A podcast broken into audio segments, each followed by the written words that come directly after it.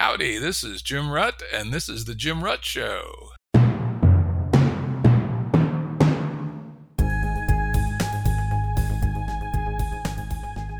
This is a Currents episode. Currents are shorter and less heavily produced than our full length episodes and generally focus on a single topic.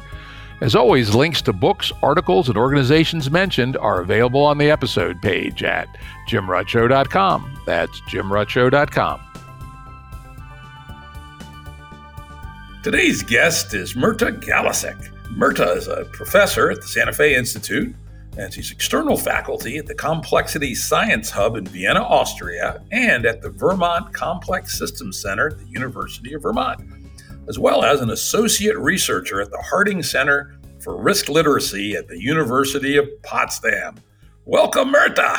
Welcome, welcome me. Hello, hello. Good to be here. Yeah, it's great to have you here.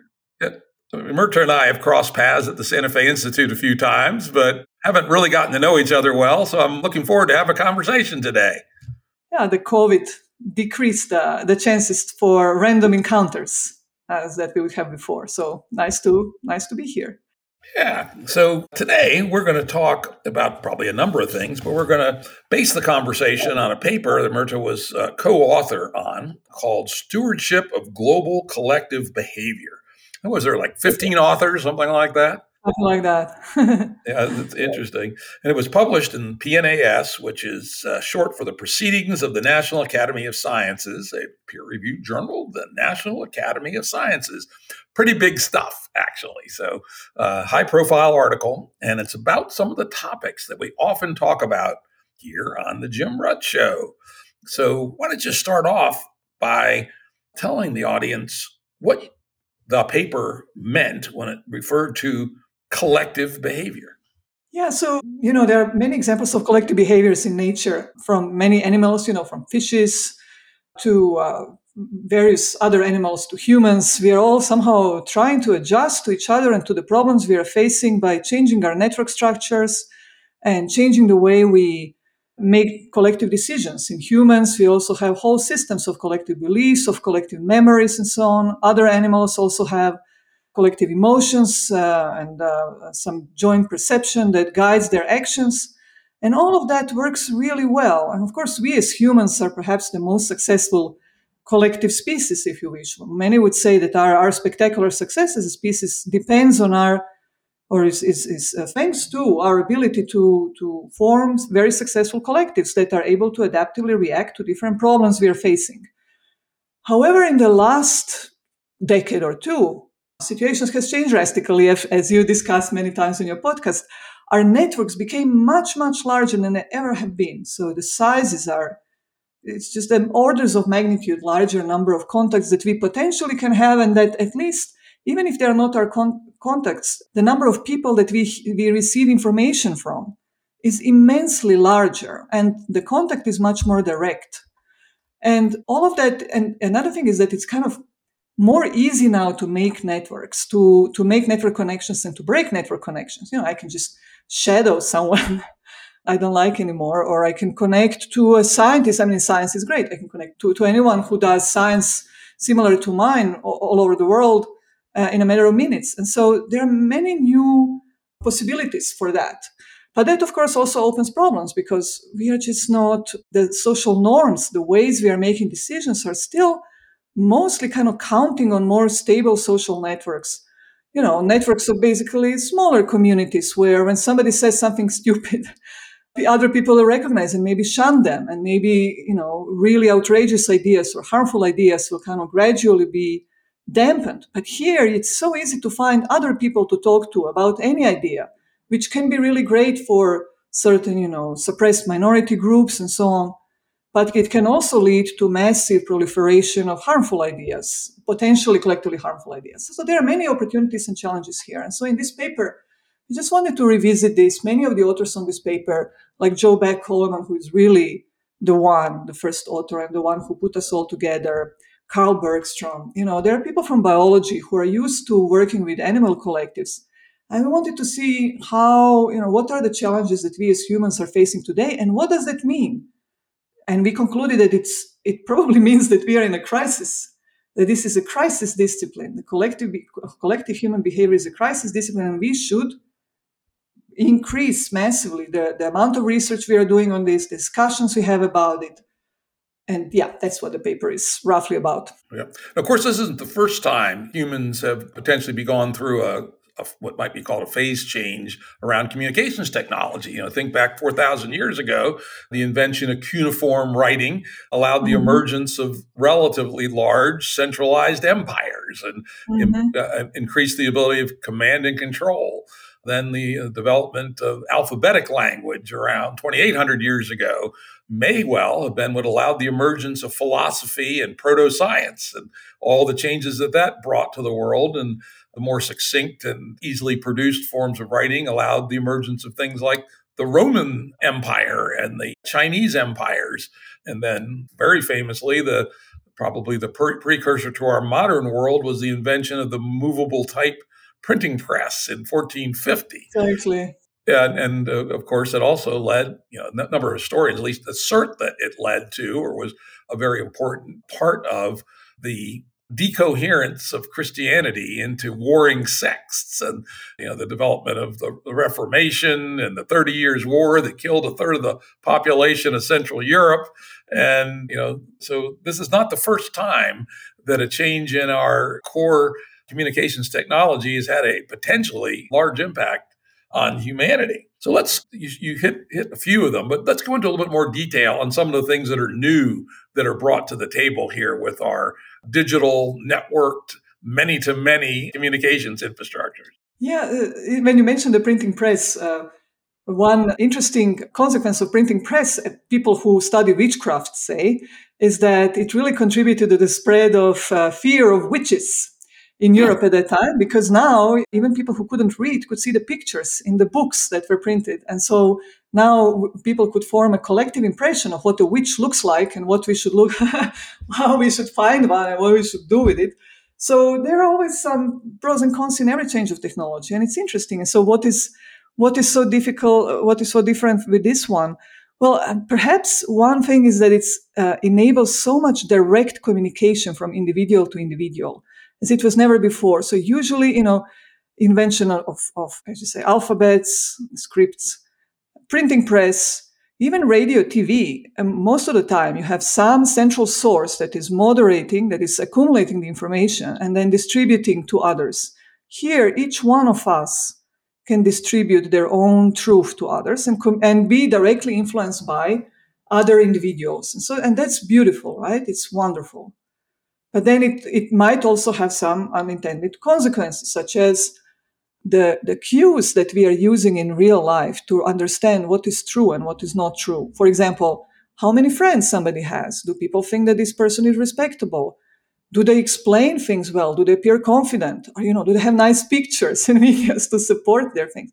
All these things are more easy to fake now with these new technologies. And so it, it, it might take us some time. I, I'm sure that we can master it. We master, as you said, so many things. Throughout our history, we, we developed institutions to deal with many emerging problems from, you know, marriage, police, legal system, religions. I'm sure that we can also overcome this crisis, but it seems like we need to think or maybe allow through different mechanisms, institutions to evolve that will help us to deal with these new ways of understanding what is true, what is not true, whom to trust, how to integrate all this information that's attacking us, how to cope with all this. And then to understand as social scientists, where are we going? You know, how is this going to change our collective social dynamics? Is everything democracy going to fall apart? Is it going to flourish? Can we say anything about it? And that's what that's that's the crux of what keeps me awake at night. What can we say more rigorously than, well, we're not sure. It could be this or that.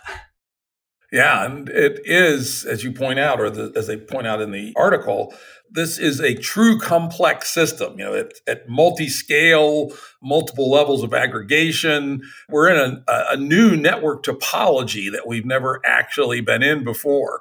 You know, think about something as seemingly simple as Twitter, right? Mm-hmm. Which is a quite simple architectural system, but it's also one that's quite complex and that has a lot of self assembly and strange network configurations get built and change in real time, et cetera. This is not something that we were evolved to do. You know, most of our history was living as foragers at uh, mm-hmm. the Dunbar number 150 or so or less, often quite mm-hmm. a bit less. And mm-hmm. you know this new ability to, in theory, be emerged in a di- very dynamic, constantly changing network of you know up to billions of people is a level of complexity, an emergent complexity that we've never really had to deal with before. That is true, and and what to to me, I'm I'm not on Twitter, and and one of the reasons is that it everything is recorded, right? I, as a scientist, I like to keep my options open, especially as a social scientist. We really know little so far. Much of the social science has been developed in some other times.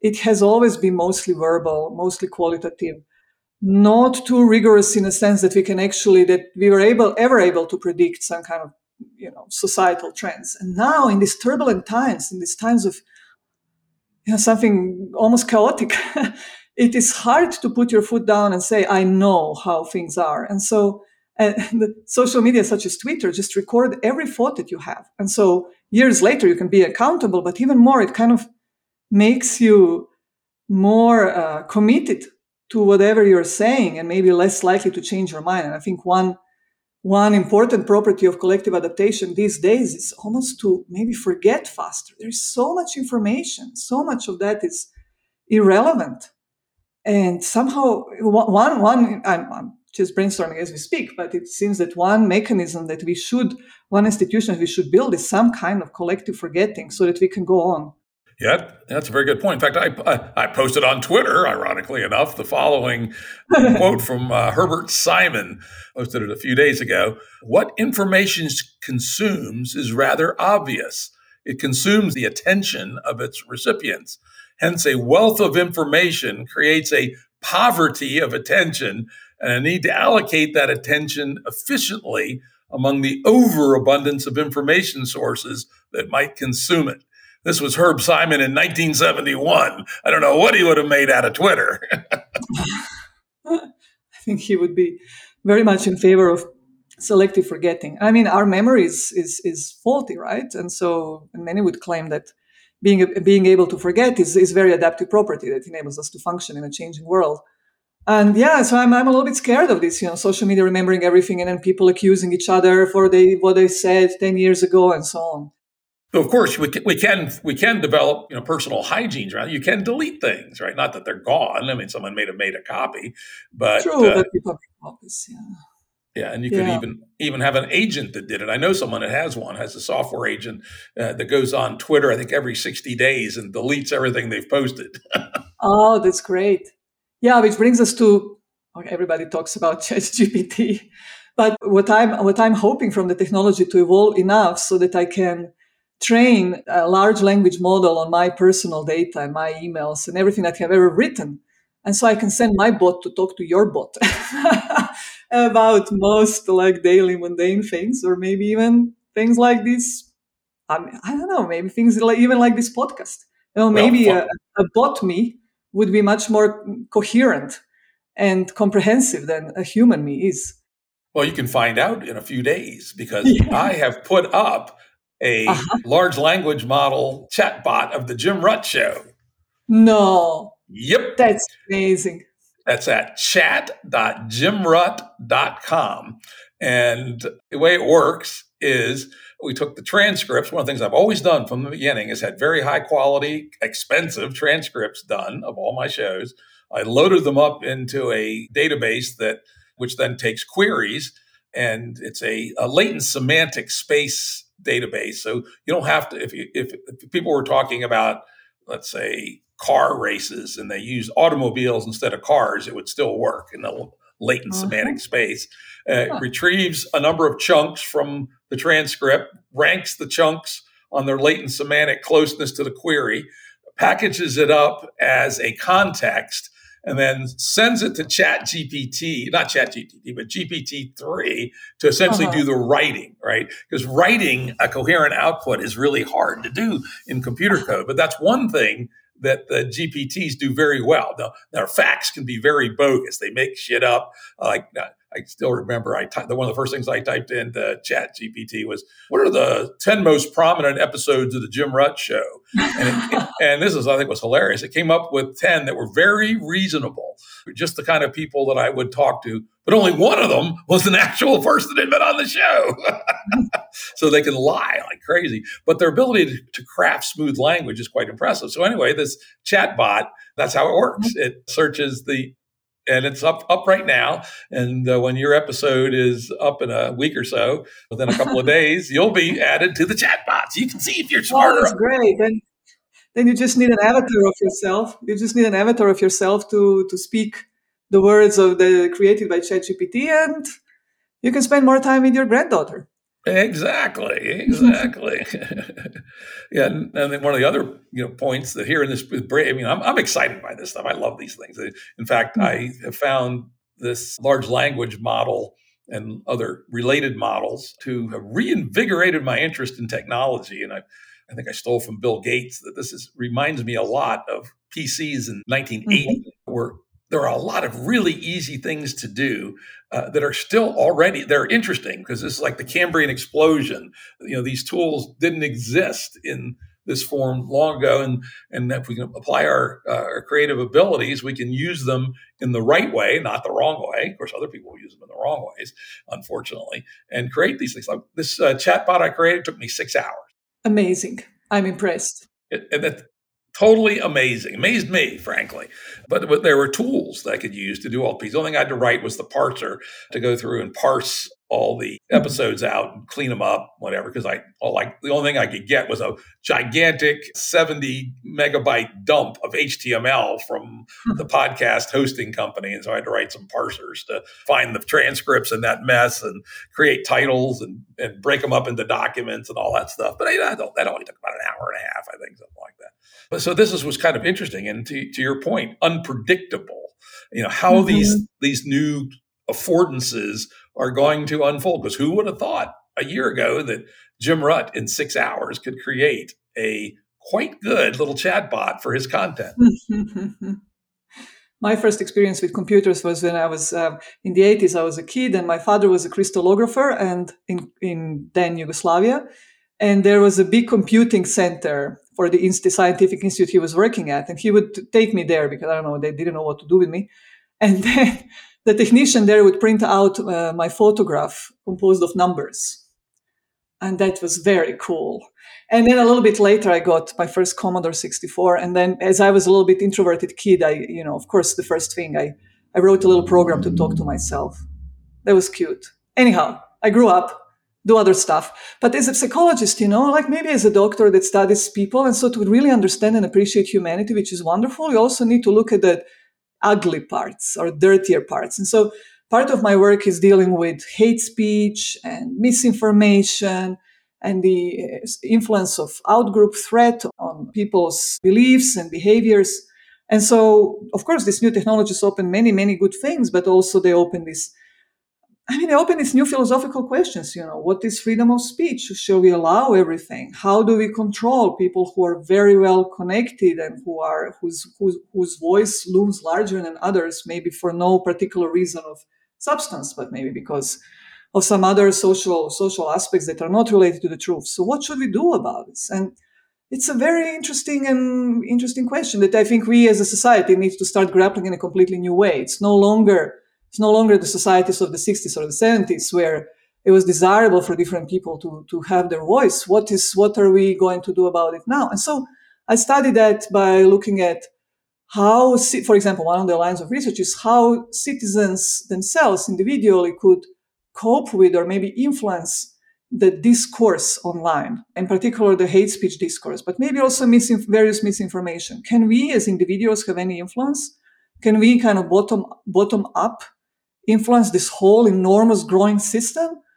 Or should we, you know, should we have government controlling things? yeah, I've got a, I've got a, a small and small part of the answer. Maybe it's something I talk uh-huh. about on the show from time to time, which is one should consider the decision to upvote something or retweet it a morally consequential decision. Mm-hmm.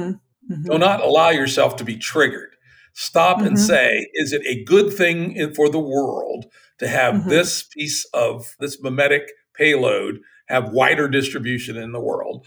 And I've got a pretty good and pretty influential follower base on both Twitter and Facebook. So if I tweet something or retweet it or even like it, it affects hundreds, sometimes thousands, sometimes tens of thousands, sometimes hundreds of thousands of people. Right. And so it's mm-hmm. more, I consider it a morally consequential act. And if more people would stop and consider the moral character of that act, I suspect that would help a fair bit. Absolutely, I completely agree. It's interesting that you are thinking that way. What prompted you to think that way, and why do you think that some other very influential people are maybe not thinking that way, or is it is there a difference? Maybe they're thinking that way, but there is a difference in moral norms or what is considered to be acceptable. What do you think? I think some of each. Also, I will say I am I have the very large benefit of not doing this for money.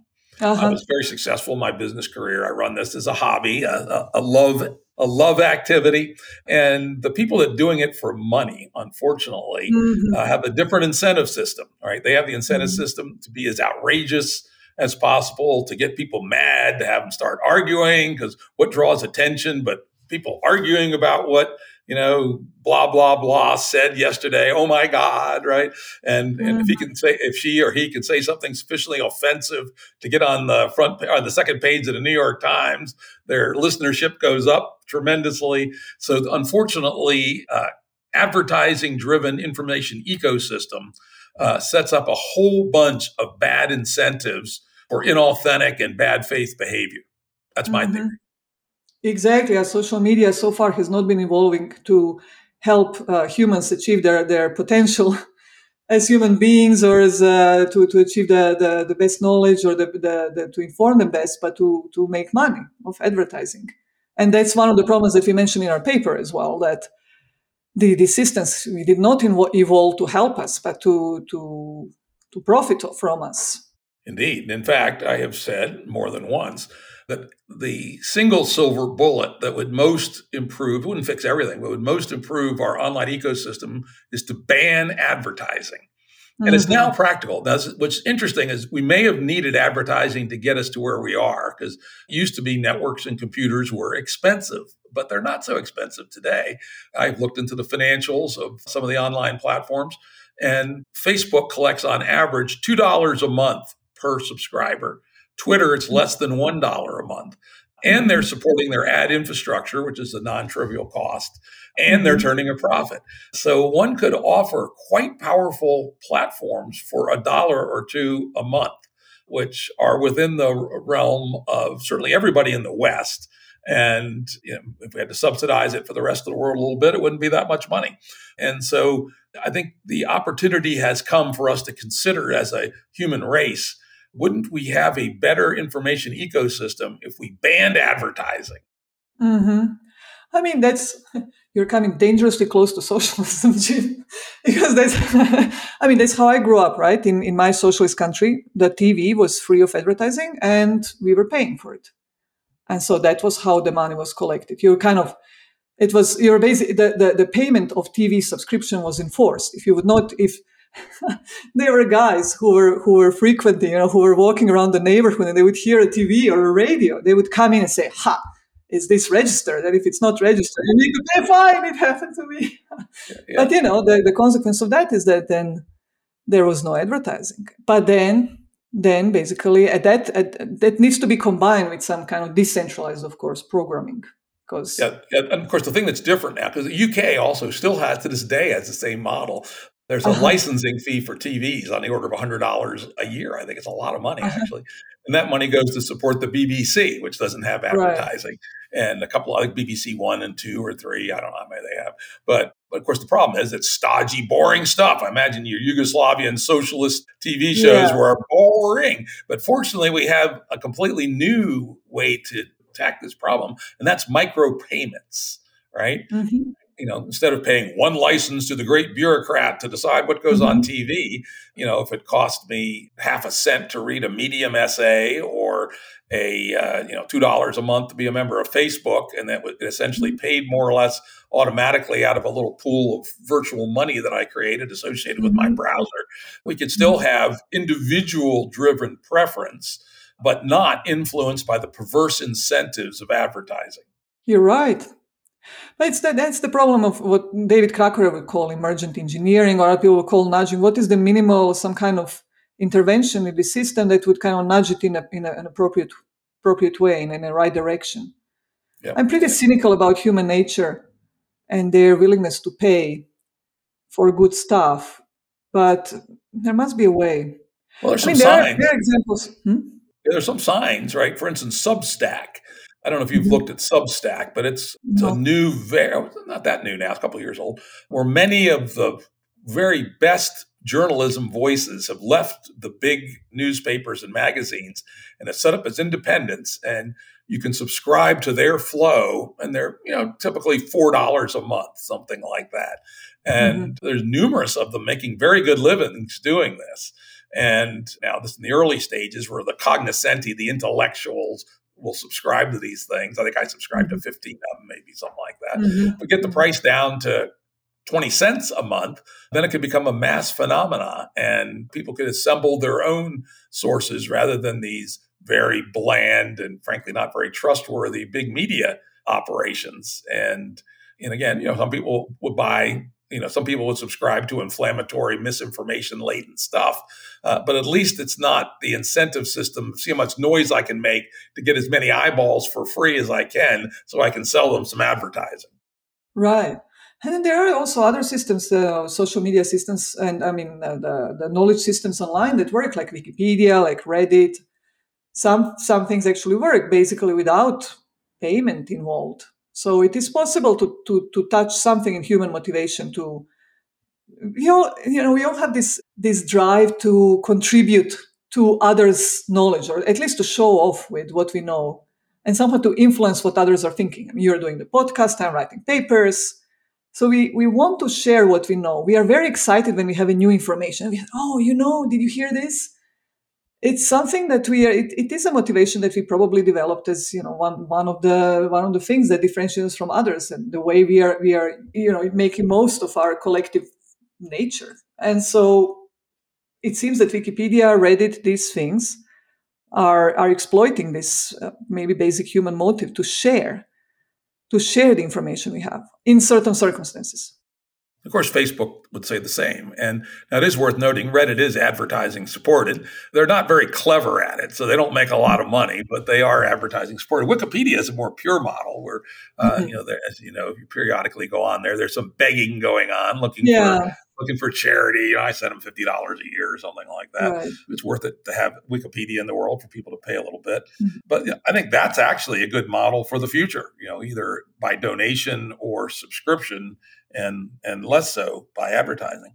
So let's go back to some of the the the emergent knobs we might want to call them about the design space of our online world. One of the ones you call out in the paper, the paper calls out, is algorithms, you know, the things, for mm-hmm. instance, that tell you who you should ask to be your friend or the things that, that get stuffed into your feed. What is the what is it about these what is the, these algorithms and why are they potentially important to the emergent result? Yeah, it seems that this could be, as you said, another way to to go about nudging the system in systems in better ways. So, of course, right now, all these recommender algorithms are designed to make us feel good about ourselves in the immediate ways to to uh, connect us to people who are kind of like us, or who, ideally, who people who like us and who agree with what we say. And so there was a lot of discussion whether these recommender algorithms should be tweaked in a way to offer us more uh, diverse opinions and so on. And there were some prominent papers investigating that. As you know, recently in PNAS, there was this paper asking people to follow a bot with information from a different political uh, extreme.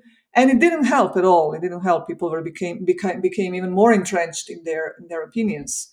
But I, I, still think that there is a lot of potential there. That somehow, if it's presented in a way that's kind of more natural, more organic, it could be a way to to connect people more with people who are different from them. One uh, very good researcher, a researcher in this sphere is Fariba Karimi from Complexity Science Hub in Vienna. And what she investigates is how perception of minority changes depending on the size of the minority and depending on how well connected this minority is with majority. And, and then she investigates what would be the effect of different algorithms that would connect the majority to minority more or less.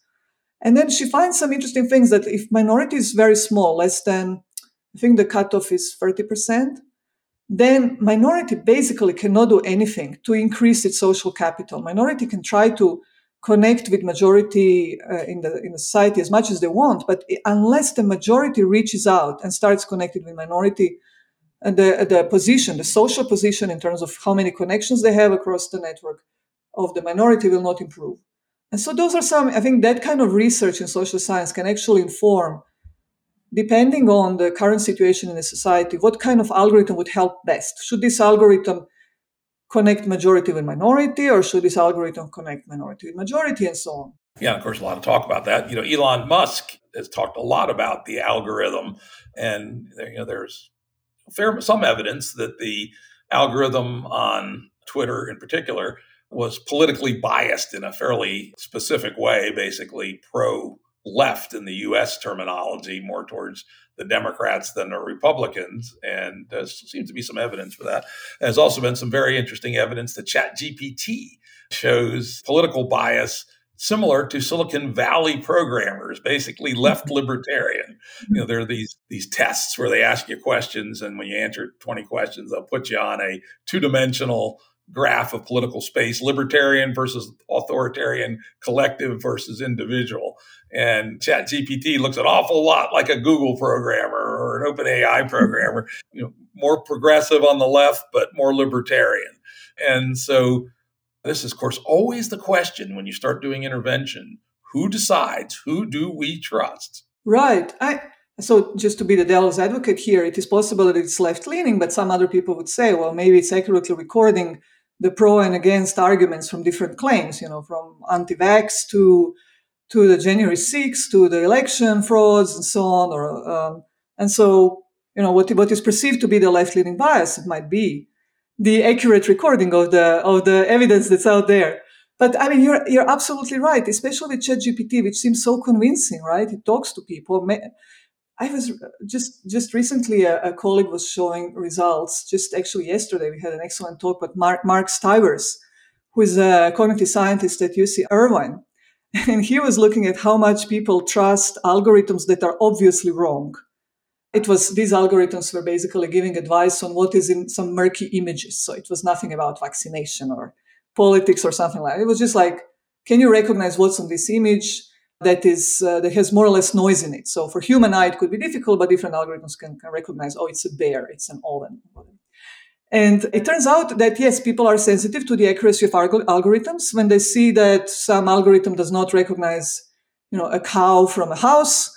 They start believing less to the algorithm, but there is still about it's always about 10, 20% of people who believe even the worst algorithm.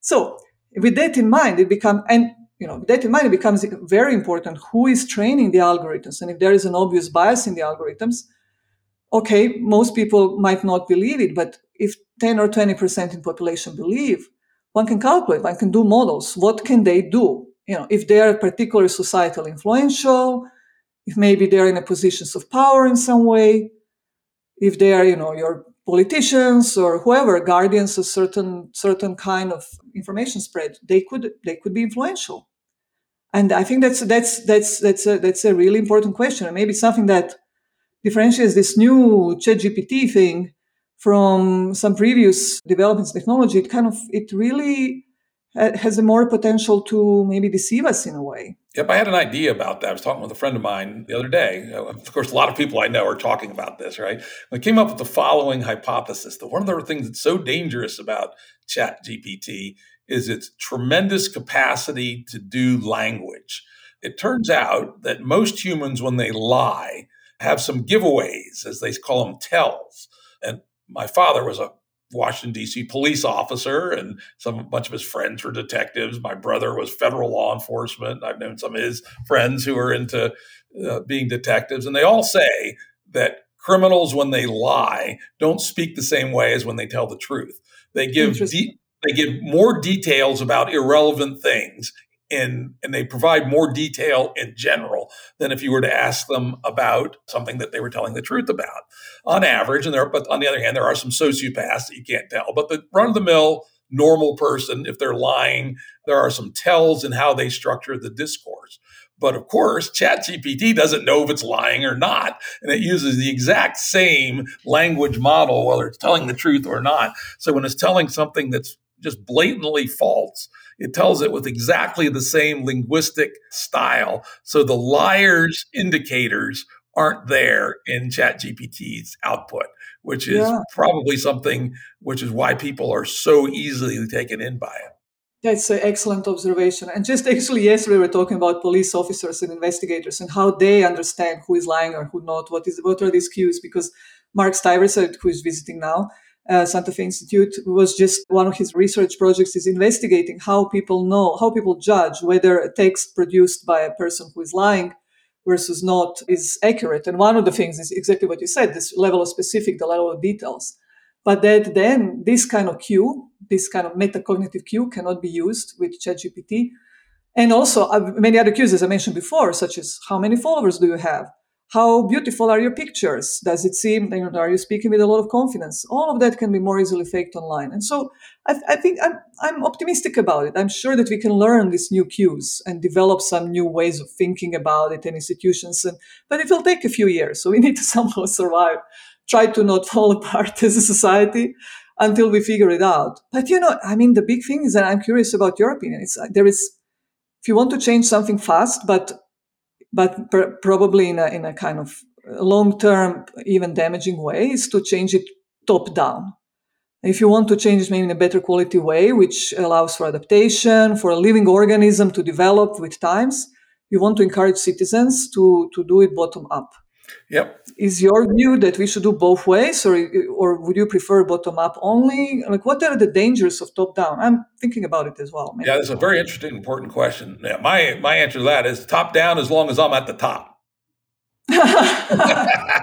but in, in truth, it comes back to that same decision. Who do you, who can you trust with that much uh-huh. authority? Uh-huh. Right.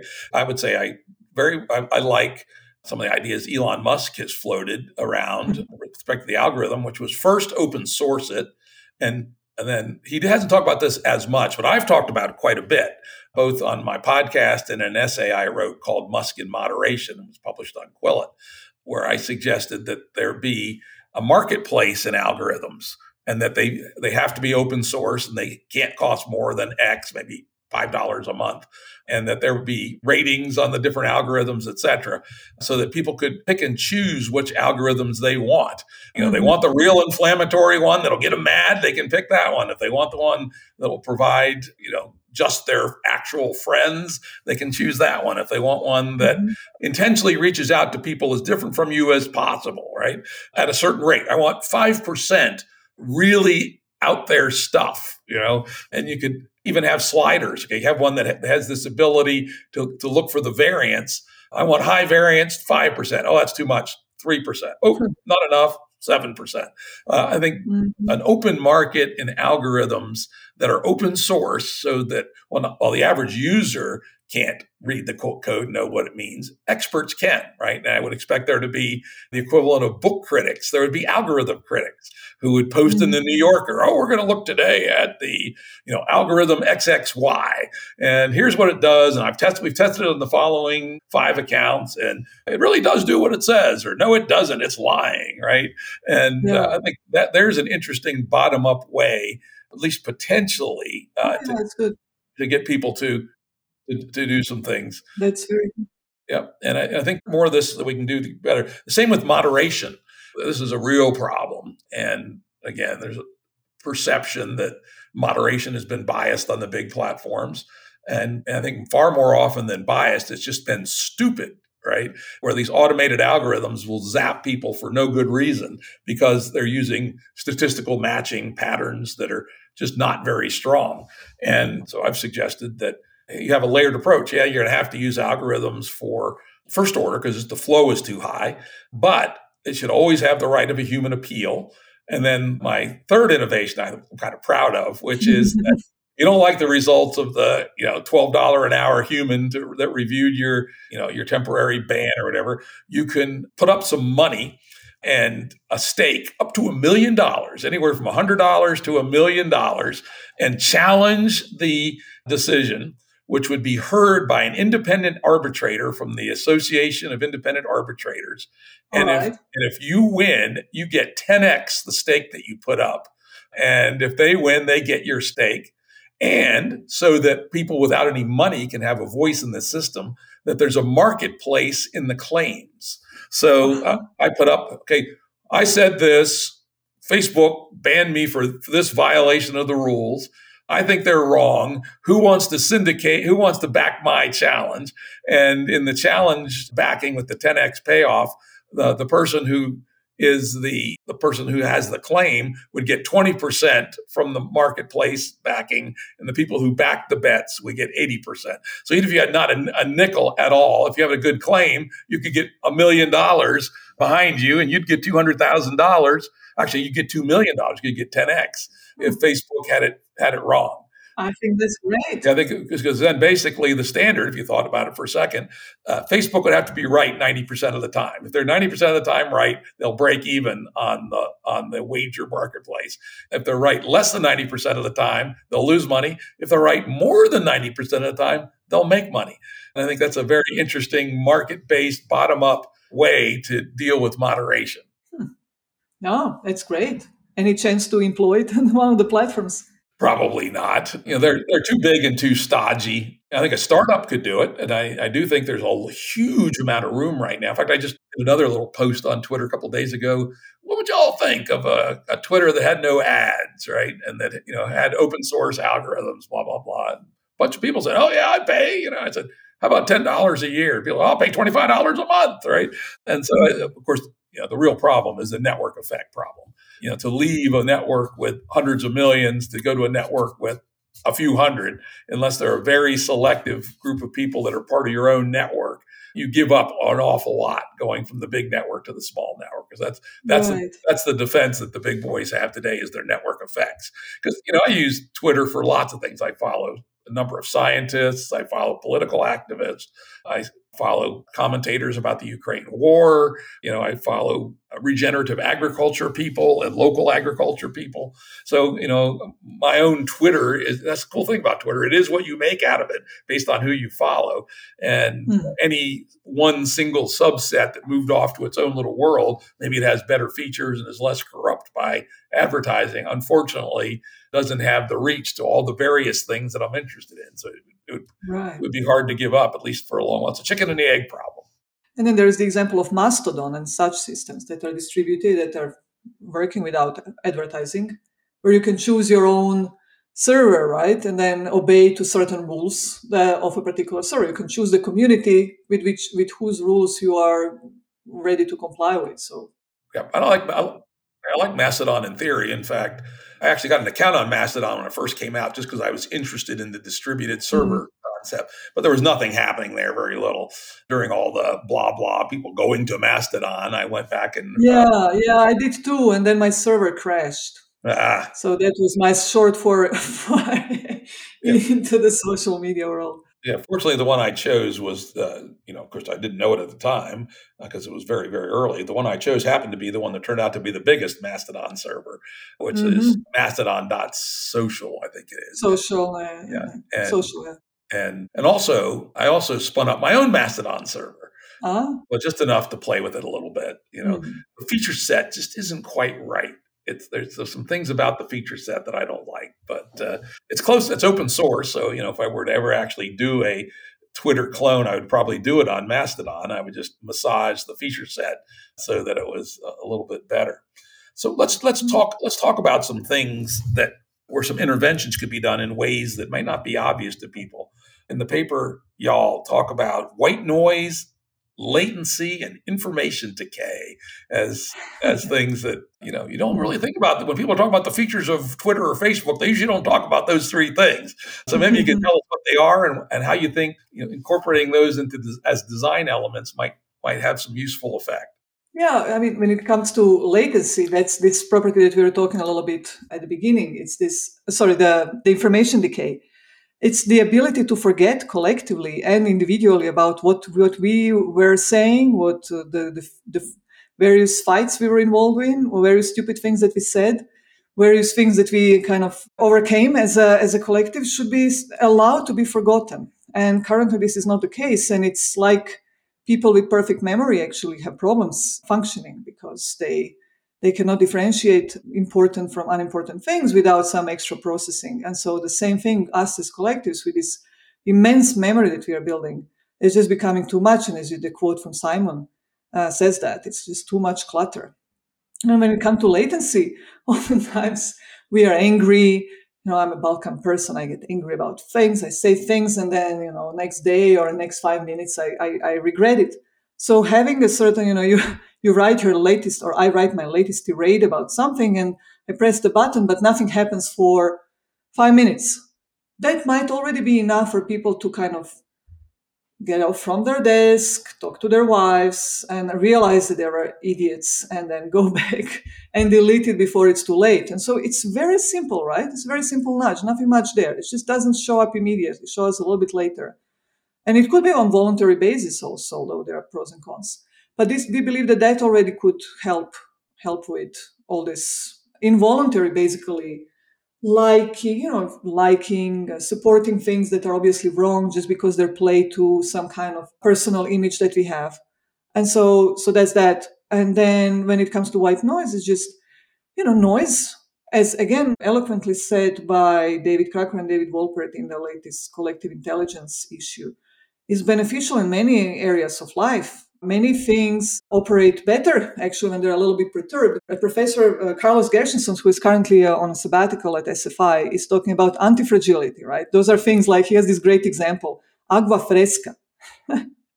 if you let it stand, all the good stuff falls on the bottom, but if you shake it a little bit, it's much better. And so, in many other areas of life, some noise actually helps. And allowing all different kinds of points of view online, which on average kind of cancel out might actually help explore various diverse you know various uh, directions that we might otherwise not take if everything was just exactly right. So allowing some noise in information we share information we receive might actually help broaden the horizon avoiding to settle too, too soon to some kind of local optimum and maybe you know find new ways as a collective to go for this complex landscape that we are facing so those were some suggestions.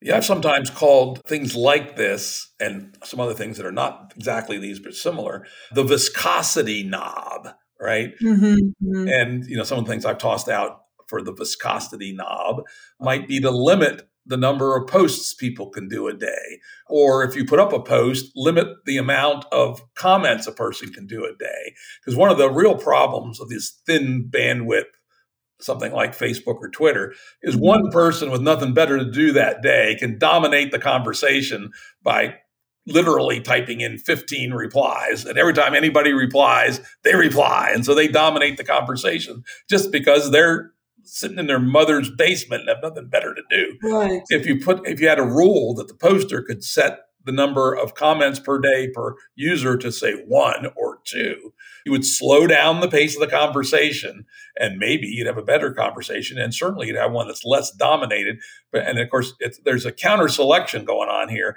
i would argue that the people with absolutely nothing better to do are the ones that dominate the conversations and it's probably yeah. the busiest people are the ones that you actually want in the conversations I mean, a similar discussion is, is, is, is going on in science, right? How should scientific quality be evaluated? Is it by the number of papers you write? Or is it by the quality of the papers? And so certain selection committees would say, submit us our three best papers. We don't care if you have three or 100, but submit what you have and then we'll read it carefully and evaluate. But whereas I mean, what is happening in most times is that people are counting papers. And so maybe it's in a similar way. So basically, as you said, people who have more time or for some reason are less careful about what they're saying will produce more output. And then it's, you know, these kind of restrictions are also maybe starting to go a little bit in the individual freedoms. I don't know what you think, but I'm a little bit starting to be a little bit uncomfortable. Although I guess I'm a much less libertarian than you are. But you know, these things that restrict how much I can share with others. Maybe even you know, there were proposals saying that people who have most followers online should be particularly scrutinized in what they can say and how they can, you know, yeah, basically we should or basically restrict their freedom of speech because they have so much influence on others. So when they say something, as you said, when they say something potentially untrue, they will influence many more people. But it's an interesting question. Should we? Are we allowed to selectively kind of punish some people who are much more influential than others? Is that punishment or is it healthy regulation of the society? Those are these things that we will every society will have to decide for themselves. I don't think there is a good or good or bad answer. It's just it's a lot of gray area and so you just need to have many discussions and and different collectives will just have to decide how to do it. Maybe different countries or maybe different servers mastodon servers will decide how to regulate that. And certainly there are experiments in going on in the live. You know, China has its thing. Uh, right. Uh, you know, Russia has its thing. Iran has its thing. Saudi Arabia has its thing. You know, very top down, very censorship oriented. Is it working better or is it working worse? Don't know, but I hope some scholars depending. dig into it and take a look.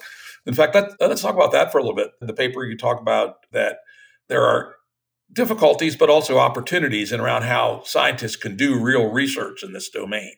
Yeah. So, I mean, we, never before we had so much data on it, on every aspect of human existence as we have now. So everything is monitored. You can not only not only social media or I don't know cell phone data, but I just learned about a large project in Germany where people were actually donating their data from their smartwatches and so on, their their pedometers. So you could track everybody's 120,000 people were submitting their daily minute by minute data on their heart rates and their and how much they walk. And so you can see, you know, are they it was it has been used to to try to predict onset of COVID earlier than the official statistics because people would generally lie in bed but have increased heart rate. But you know, we can at the moment of reflection think of other activities in bed that also increase the heart rate. So there are, you know, there are very interesting things that go very much in the privacy of, of individuals. But definitely the opportunities are here. And many social scientists are struggling with, with the sheer amount of data. We are not trained. Still, only now maybe people are the, the computational social science is becoming more prominent in undergraduate curricula. But you know, we are, you know, people my age are trained in basic statistics, maybe some agent-based models if you pick up later, but it's uh, large-scale analysis of data is still not something that social scientists do. And so which opens doors then to and basically forces us to to collaborate with different disciplines because i'm lucky to work with applied mathematicians physicists computer scientists who who do that very easily which then opens another problem. It's like there are many people who who can unlike social scientists analyze this data very easily very quickly but then the questions they're asking might not be the ones that are perhaps the deepest or the most crucial to advance our knowledge about human society. Maybe they are not informed by all the other you know years decades hundreds of years of trying to understand human psyche human sociality all of this discussion can be lost from when when somebody who is not trained in that literature encounters a big data sets and they just analyze it, analyzes this without knowing all this and without kind of interpreting it correctly and taking into account all the caveats of particular sample and particular data source. So a lot of opportunities but then there's the big problem is also that a lot of this data is very difficult to get right? And so twitter is talking about closing their academic api and oftentimes you need to have connections with different companies to get their data. And so that's a, that's a whole other discussion. Should this data be open? I think it should. I think it's in everybody as you said i mean algorithms should be open source. Everybody should know how they're influenced and they could choose how they're influenced. But also somehow de-anonymized data or anonymized data in some way should be available at least to researchers for scientific studies. But that's uh, that's a big problem. It also opens the problem of looking under the lamppost because we are now looking more at fine data, basically of things that are available, whereas data about still our daily lives, how we function within our families, how we treat our partners, our children, that's still very difficult actually to collect. For that, we still need to rely on very expensive survey methods, moment by moment data collection. And as a matter of fact, my colleagues Tamara van der Does and Henrik Olsson and I just spent very much a lot, lot, lot of a lot of money, courtesy of National Science Foundation, to collect an old-fashioned survey data about people and their friends. So we asked a representative sample of American public to to not only report about their own beliefs and behaviors, but to recruit a friend, just one friend, an actual friend from real life, not a Facebook, no, not not necessarily a Facebook friend, but uh, but a friend they they see on daily basis, and we wanted that friend to also participate in a survey and give us their data, uh, give us their opinions on the same issues, and this now enables us to see how much are people actually influenced by their friends from their real life, if you wish. They're independently of social media. How much they are then influenced by scientists. We also investigate this, how much they're influenced from messages from social media. And that kind of research is still incredibly expensive and difficult to do. But the availability of all this online data and everything may, may give an illusion that now we know more than we do just because we have all this, you know, very large data sets. Yeah, that's always an issue. The uh, looking under the light post is a famous problem yeah. anywhere in, in science.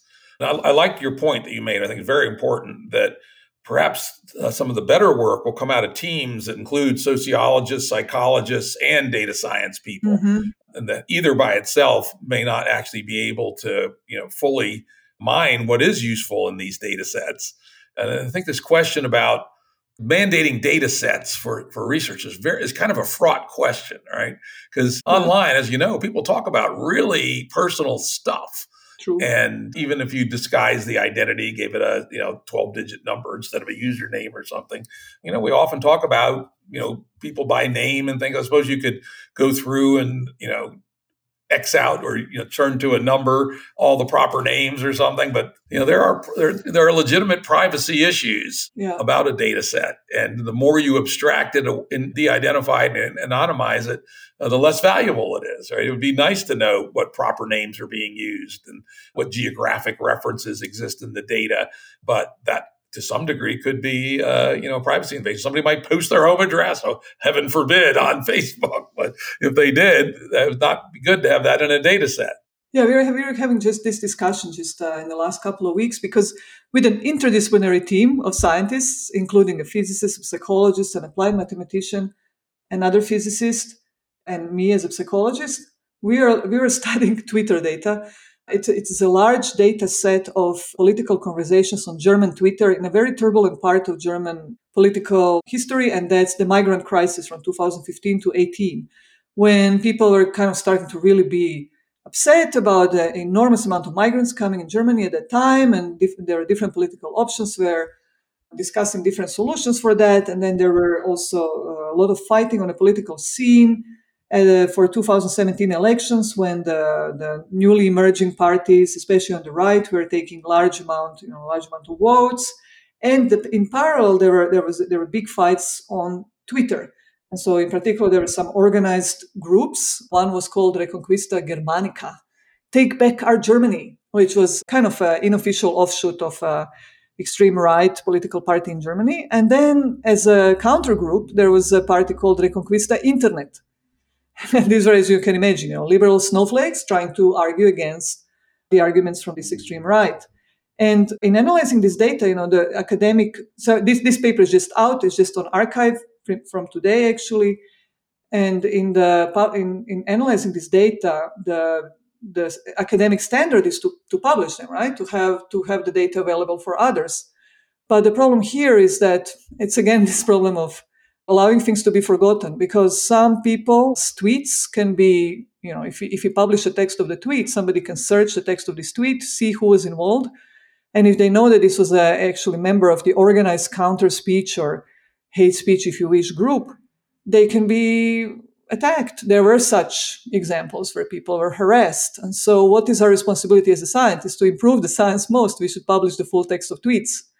But to protect the people, we shouldn't and so we, are, we found some middle option where we kind of publish classifier or automated classifier labels for different tweets without uh, giving the, the full text. But it's a very diff- difficult question. Yeah, I mean, no, even for less inflammatory things. Yeah, yeah, it's not obvious. You know, it's it's a trade a set of trade offs essentially, right? That right. and you know presumably be, there ought to be some people who are who are specializing in the ethics of this, right? In the same way we have you know human research boards for biological and physiological and psychological experiments. Perhaps we need an ethics board Absolutely. or committee for you know how to deal with uh, social media data.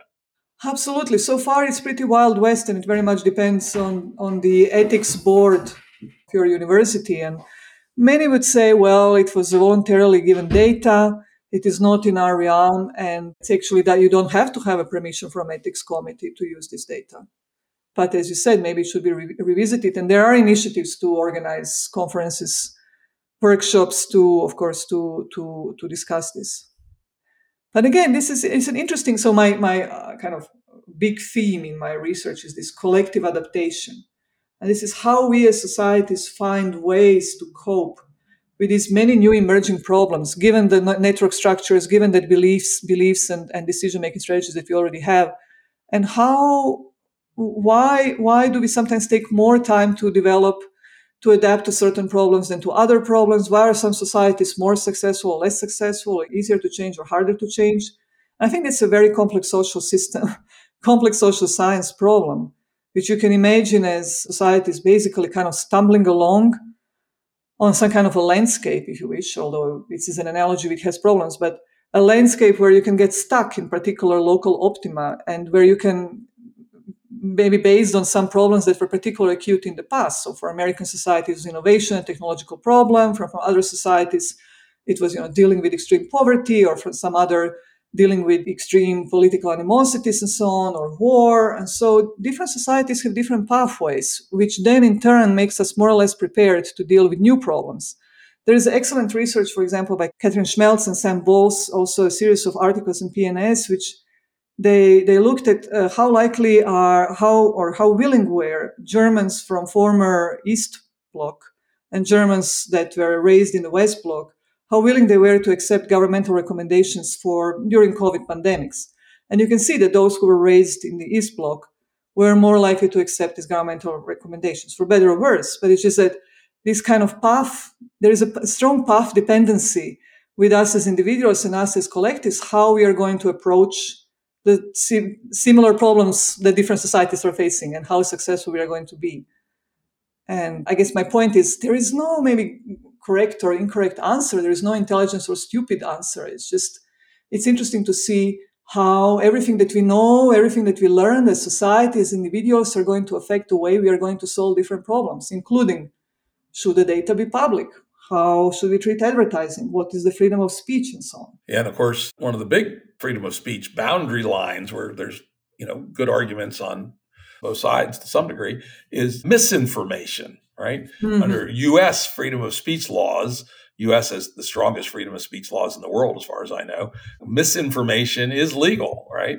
As is hate speech. But does that mean that online platforms need to need to carry it. And then, of course, there's the real problem, the, the, second order problem. Well, there's clearly identifiable misinformation. Someone argues the sun rises in the west and sets in the east. Okay, that's misinformation, right? We can filter that one out. But arguing about did masks help prevent the spread of COVID? I mean, there's data on both sides of that. You know, personally, I think there's more data on one side than the other, but it's still an arguable issue. And to, to the degree that something is still an arguable issue, but with a preponderance of evidence on one side, does that provide a standing for the platforms to you know, filter on what they would call misinformation? And then, of course, as has come out with some of the Twitter files stuff, Twitter itself was not actually seriously considering the balance of evidence for these opinions, but was rather doing what the US government told them to do. Is that the right way to do it? You know, is that safe? If the government's in good hands or in hands that you agree with, and you think that's a good idea. If it's in hands of people you don't agree with, you don't think that's a good idea. And so I think you know all these things are very fraught. What are your thoughts about the issue of misinformation as opposed to any of the other things going around? Yeah, it's very interesting. It again, it depends on where the society is. You know, it's some issues such as masks there was indeed, uh, at least at the beginning, but even now, you can you can claim that the evidence for effectiveness of mask is much uh, less robust than the evidence for effectiveness of vaccines. For example, it is very clear that the death rate among unvaccinated people is much higher than the death rate among vaccinated people, or the hard consequences. And so, my opinion is that in these cases, I, I don't have problems with basically banning by some platforms speech that kills people. I don't have problem with that, especially when uh, people who spread such information are actually personally profiting from that. There was this report about who are the 10 or whatever 30 largest spreaders of misinformation about vaccines and many of these many of these people were selling their own alternative treatments and so on. So they were profiting from this. And I, I, I personally have no problem restricting heavily that kind of speech.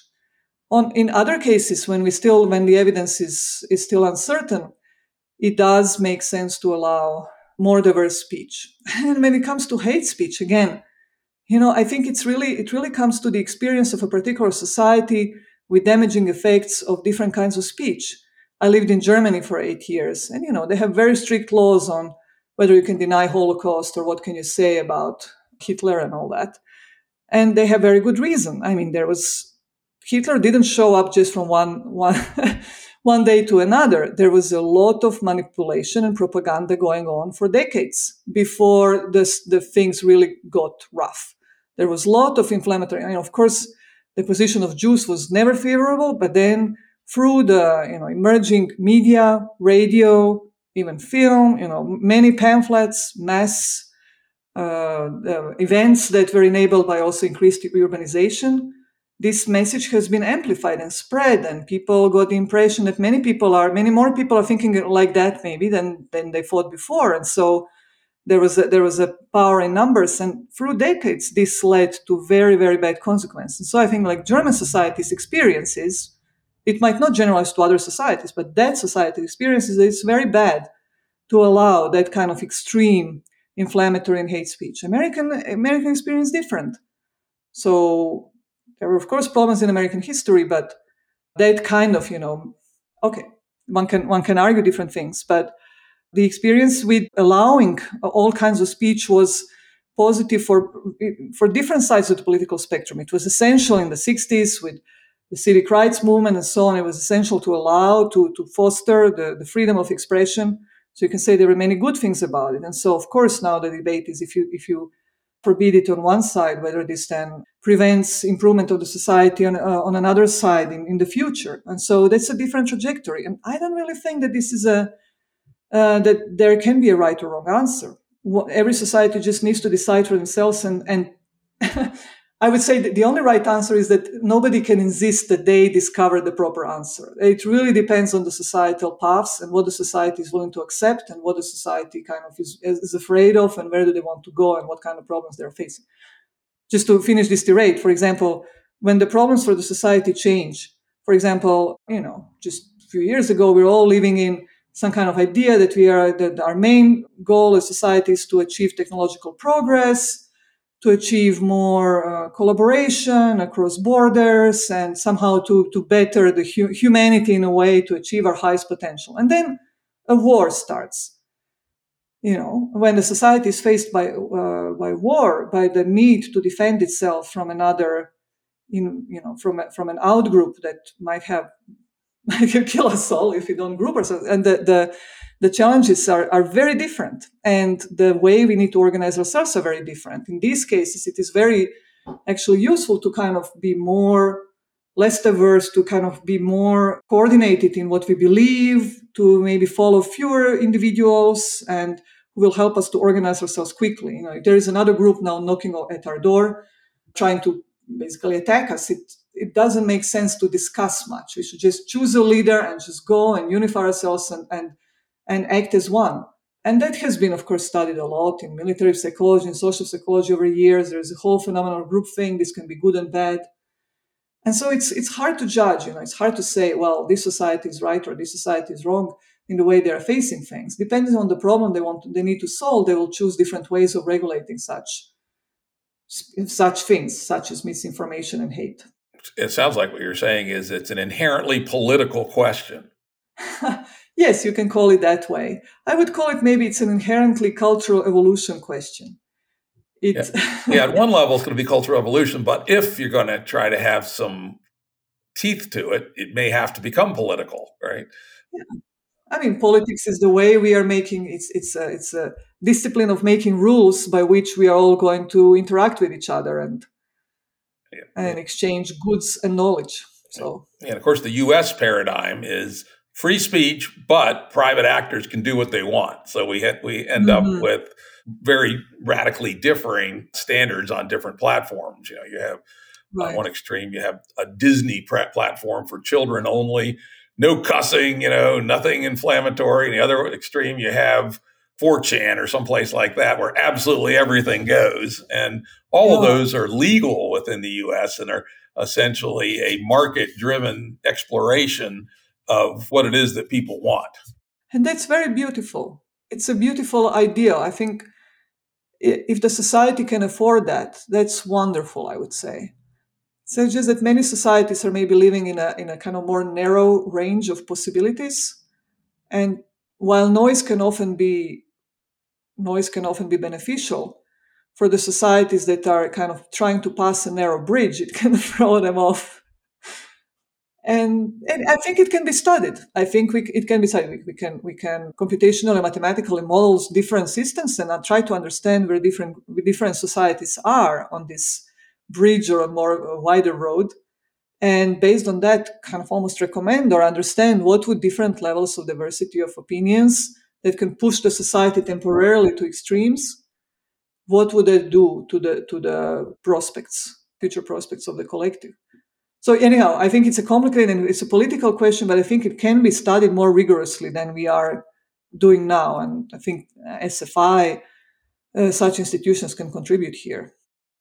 Well, I really want to thank you, Mirta Galesic, for a very interesting conversation. We've got into all kinds of interesting things. We, you know, talked about what's actually going on today, and we also talked about a little bit about the complexity implications and the complexity lens for studying this. I'm very happy that there are people like you out there working on this stuff.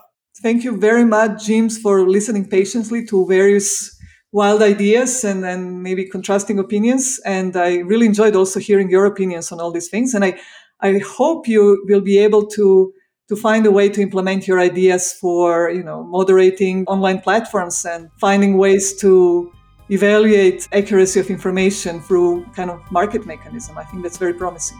Hey, Elon Musk, give me a call. Are you listening? Are you listening? I had actually some someone sent in my paper on it, but fell into the void as far as I know. All right, thanks again, and we're going to wrap it right there. Audio production and editing by Andrew Blevins Productions. Music by Tom Muller at modernspacemusic.com.